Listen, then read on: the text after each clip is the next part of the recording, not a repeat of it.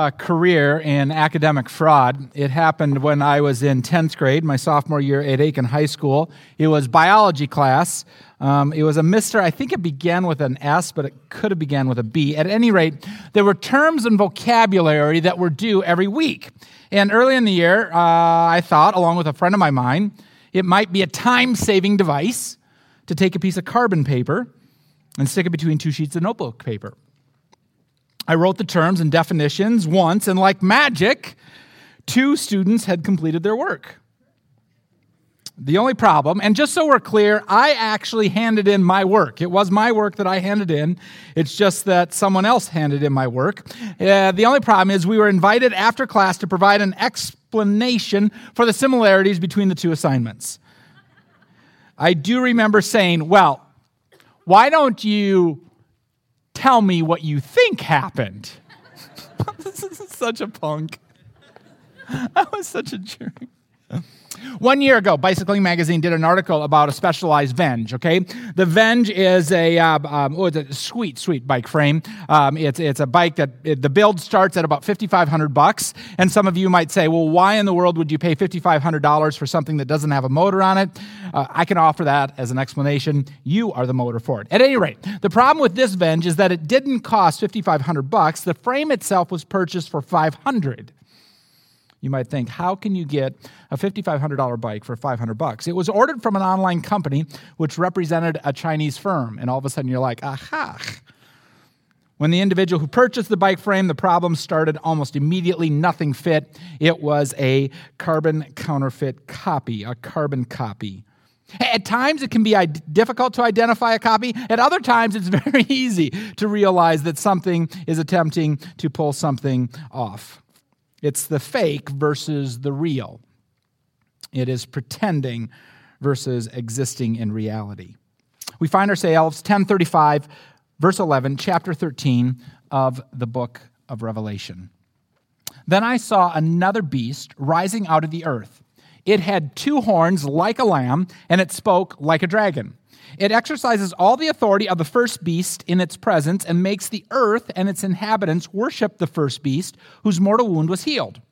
It performs great signs, even making fire come down from heaven to earth in front of people. And by the signs that it is allowed to work in the presence of the beast, it deceives those who dwell on earth, telling them to make an image for the beast that was wounded by the sword and yet lived and it was allowed to give breath to the image of the beast, so that the image of the beast might even speak and might cause those who would not worship the image of the beast to be slain. Also, it causes all, both small and great, both rich and poor, both free and slave, to be marked on the right hand or the forehead, so that no one can buy or sell unless he has the mark, that is, the name of the beast or the number of its name. This calls for wisdom. Let the one who has understanding calculate the number of the beast, for it is a number of a man, and his number is 666. Perhaps the most well known verse in the entire Bible, but for all the wrong reasons.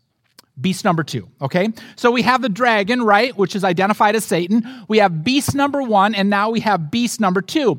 And what we have with the dragon, beast number one, and beast number two is a counterfeit of a true trinity. N.T. Wright makes the observation that at this time in church history, the first century, you have Rome and the Caesars specifically, not Caesar salad with anchovies and whatnot on it, but the Caesars, the rulers, who are really making waves, all right? There's a lot of hubris, there's a lot of arrogance, there's a lot of deity. They are thinking they are gods, right? And in towns like Ephesus, you have small little factions of Caesar worshippers, people who are the political extension of the Roman government centered in Rome, enforcing the dictates, enforcing the strictures that the Roman government places upon the people.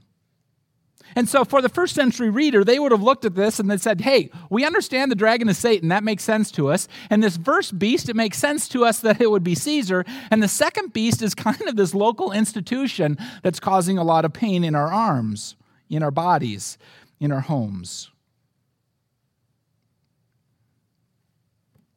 It may invite the same question as we had regarding beast number one. Is beast number one a person? Is it an institution? Is beast number two a subordinate person, a subordinate institution? Or is, being, or is what being described is the reality that there are human forms of government throughout the ages that have sought to impress, but are in reality no substitution for the kingdom of God. Beale, in his commentary, says false prophets lead people to worship the state versus worshiping God. The reality is, the book of Revelation made sense in the first century, and it makes sense today because we see the same realities going on. We see governments, we see entities, we see individuals that attempt to offer a substitution for the kingdom of God. And then on top of that substitution, there's a fake substitution of the fake thing. Check it out. And by the signs that it was allowed to work in the presence of the beast, it deceives those who dwell on earth, telling them to make an image. Okay, so they're making an image of the beast that was wounded, beast number one. So they're making a fake of the fake. They're making a counterfeit of the counterfeit. It's a fake version of something that is trying to be something that is not, that it is not. This image, okay, not the real beast, the image itself is described in these crazy terms like it can cause things to happen and it almost seems to come alive.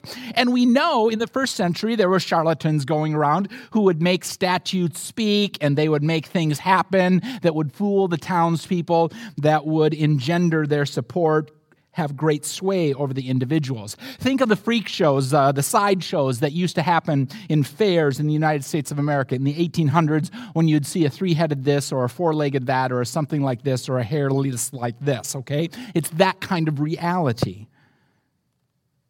But past all of the dragons and the beast number one and the beast number two and the image of beast number one that really isn't real, but a counterfeit of the real that is really another counterfeit, we have this simple reality. People putting their trust, people following something other than God.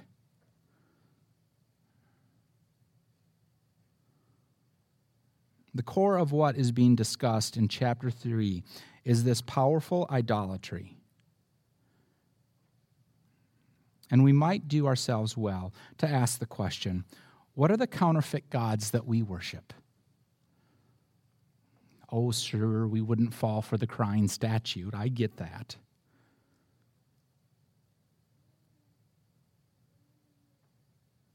But what are the counterfeit gods that we worship? What we have, what we do? My career. I love my career. I love my job. I love what I do. My career has taken me from working in one church to another church, and now right here I'm working at Timberwood Church. I love my career. I'm not speaking against careers, but careers can be a powerful form of idolatry. I'm not saying we shouldn't be active in the marketplace. I'm not saying that if you're a business owner, you shouldn't continue to own the business and provide economic advantage for your community and for the people that work for you. I'm not saying that at all. I'm just saying it's so easy for our careers to be the thing that we worship, that we elevate our career above everything else, or certainly above God. The things that we own. I had this buddy once who, um, down in Prior Lake. Uh, he is successful, okay, Pr- pretty successful, not stupidly successful, but but a, but a successful guy. And we're we're in his home and we're hanging out. It's a small group, and the home was big enough that we had a small group of like 25, 30 people. We actually broke into two smaller groups within the one home, and and we have this great kitchen and all this good food, and it's just a great time. And and and we're talking about stuff because it's amazing how quickly stuff can get in the way of following God. And he's like, you know, I, I got to the point where I realized I had to come clean on some of this stuff. And so the check in him was, Am I willing to give it away? And he said, You know, if someone were to say, if God were to ask me to give away my home right now, I'd be like, Here's the deed. Done. Take it. Now I know what you're thinking. And I didn't ask him for the deed.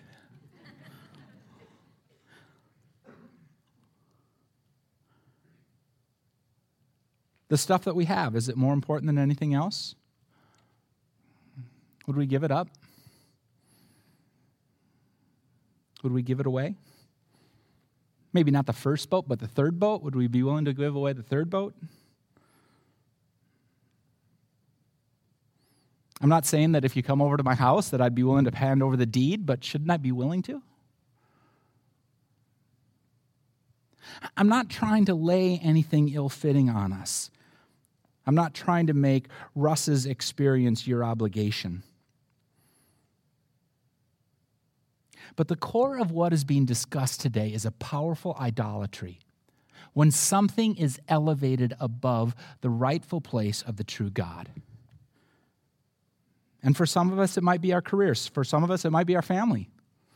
For some of us, it might be getting ahead, our wealth, our possessions. For some of us, it might be the pursuit of just feeling good. What are the counterfeit gods that we worship? There's also an economic reality that's going on in the first century.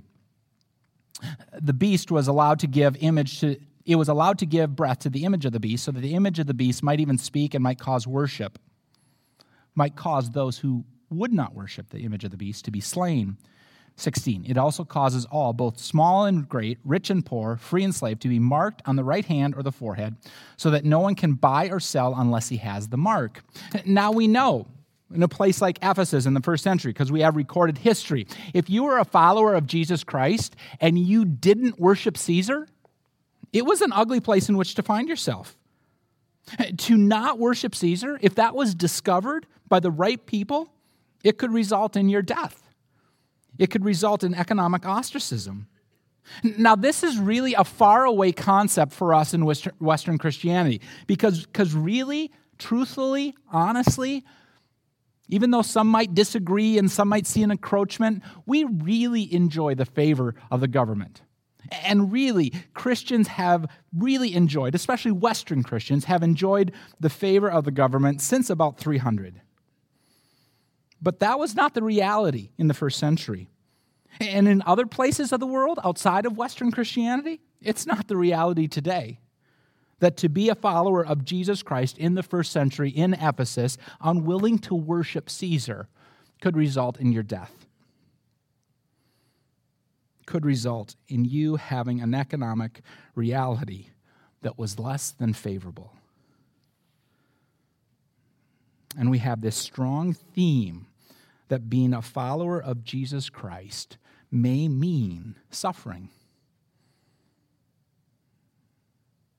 It's not an easy topic to talk about. We insulate ourselves from suffering. But are we prepared to suffer? would we be willing to suffer for the name of Jesus Christ? Would we be willing to go hungry? To suffer economic hardship? would we be willing to lose our wealth, lose our homes, lose our businesses for the cause of Christ? How about our health? clearly overriding the biblical reader would know there's this story of Daniel rather in the book of Daniel, in which three of his buddies, Shadrach, Meshach, and Abednego, were, were in a position like this and were more than willing to give up their lives in order that they might worship the true God.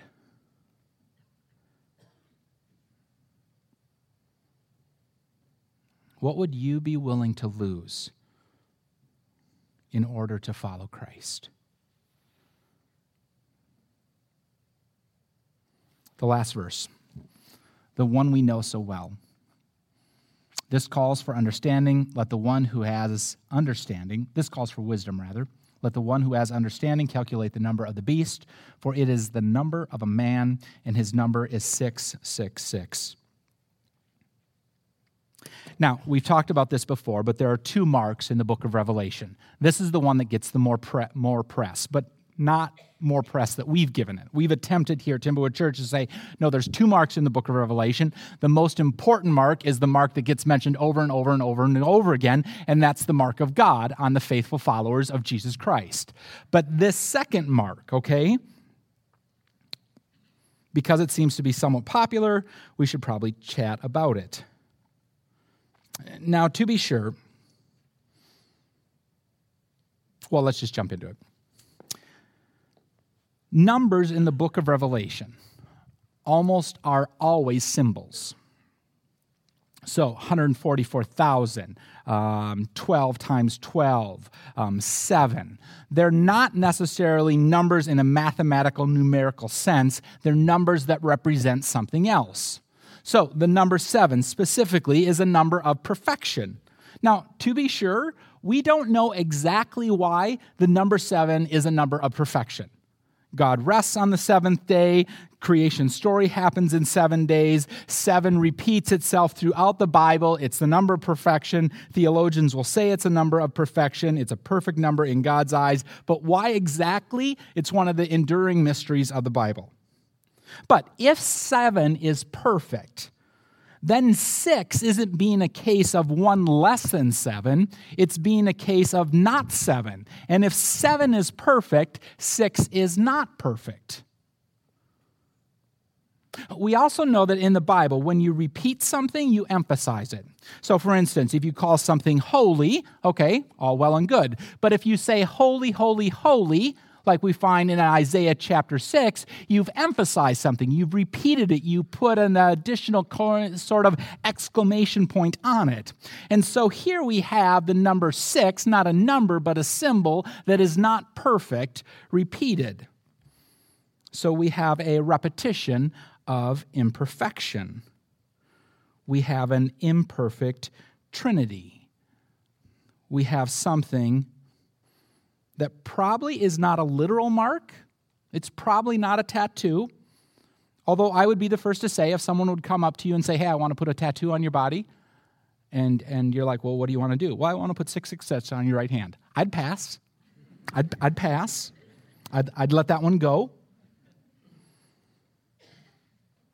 But it's less about a literal mark and more about being identified with, being loyal to a counterfeit God. Less about something that is actually on my forehead,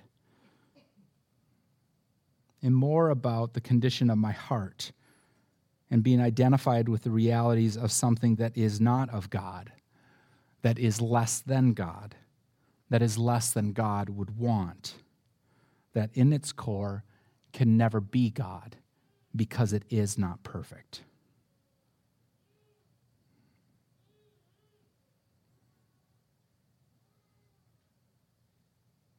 The things that get copied in life are the things that have value. A Hermes bag, a Louis Vuitton bag, the street corner Rolex, in the bike industry, prestigious brands like Pinarello and Specialized and Zipp. These are things because they are signature names. Something that is valuable tends to get copied. Well, maybe not in the case of my vocab sheet. It wasn't that, although I got all right on the sheet, just so we're clear. It is the difference between being fake and being real. It is the difference between pretending and living in reality. And, and it is the challenge that the text offers us today to examine, to wonder what are the counterfeit gods that we worship? Do we worship the state? Do we worship what we have? Do we worship our careers? Or do we worship the one true God? Understanding that that may mean we need to suffer. And understanding that in the wake of that, there is a promise for those who persevere, a promise for those who are faithful to the end. I challenge our hearts with the text and invite us to examine our lives. Please pray with me.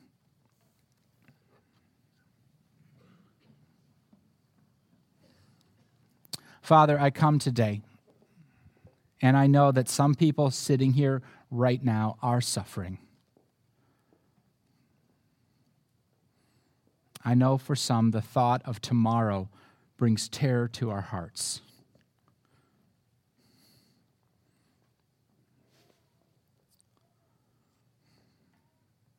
Father, for those of us that are in that condition,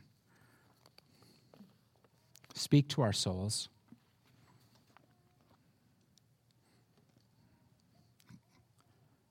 Comfort our realities. Grant us peace as we wrestle with the hard things that are before us. Father, for all of us, we come. Because in this place, there is a connection with you that is unique in our lives. And we come to be challenged and we come to affirm our faith. Allow your Spirit, O great God, to examine our lives and understand the counterfeit gods that we might possess.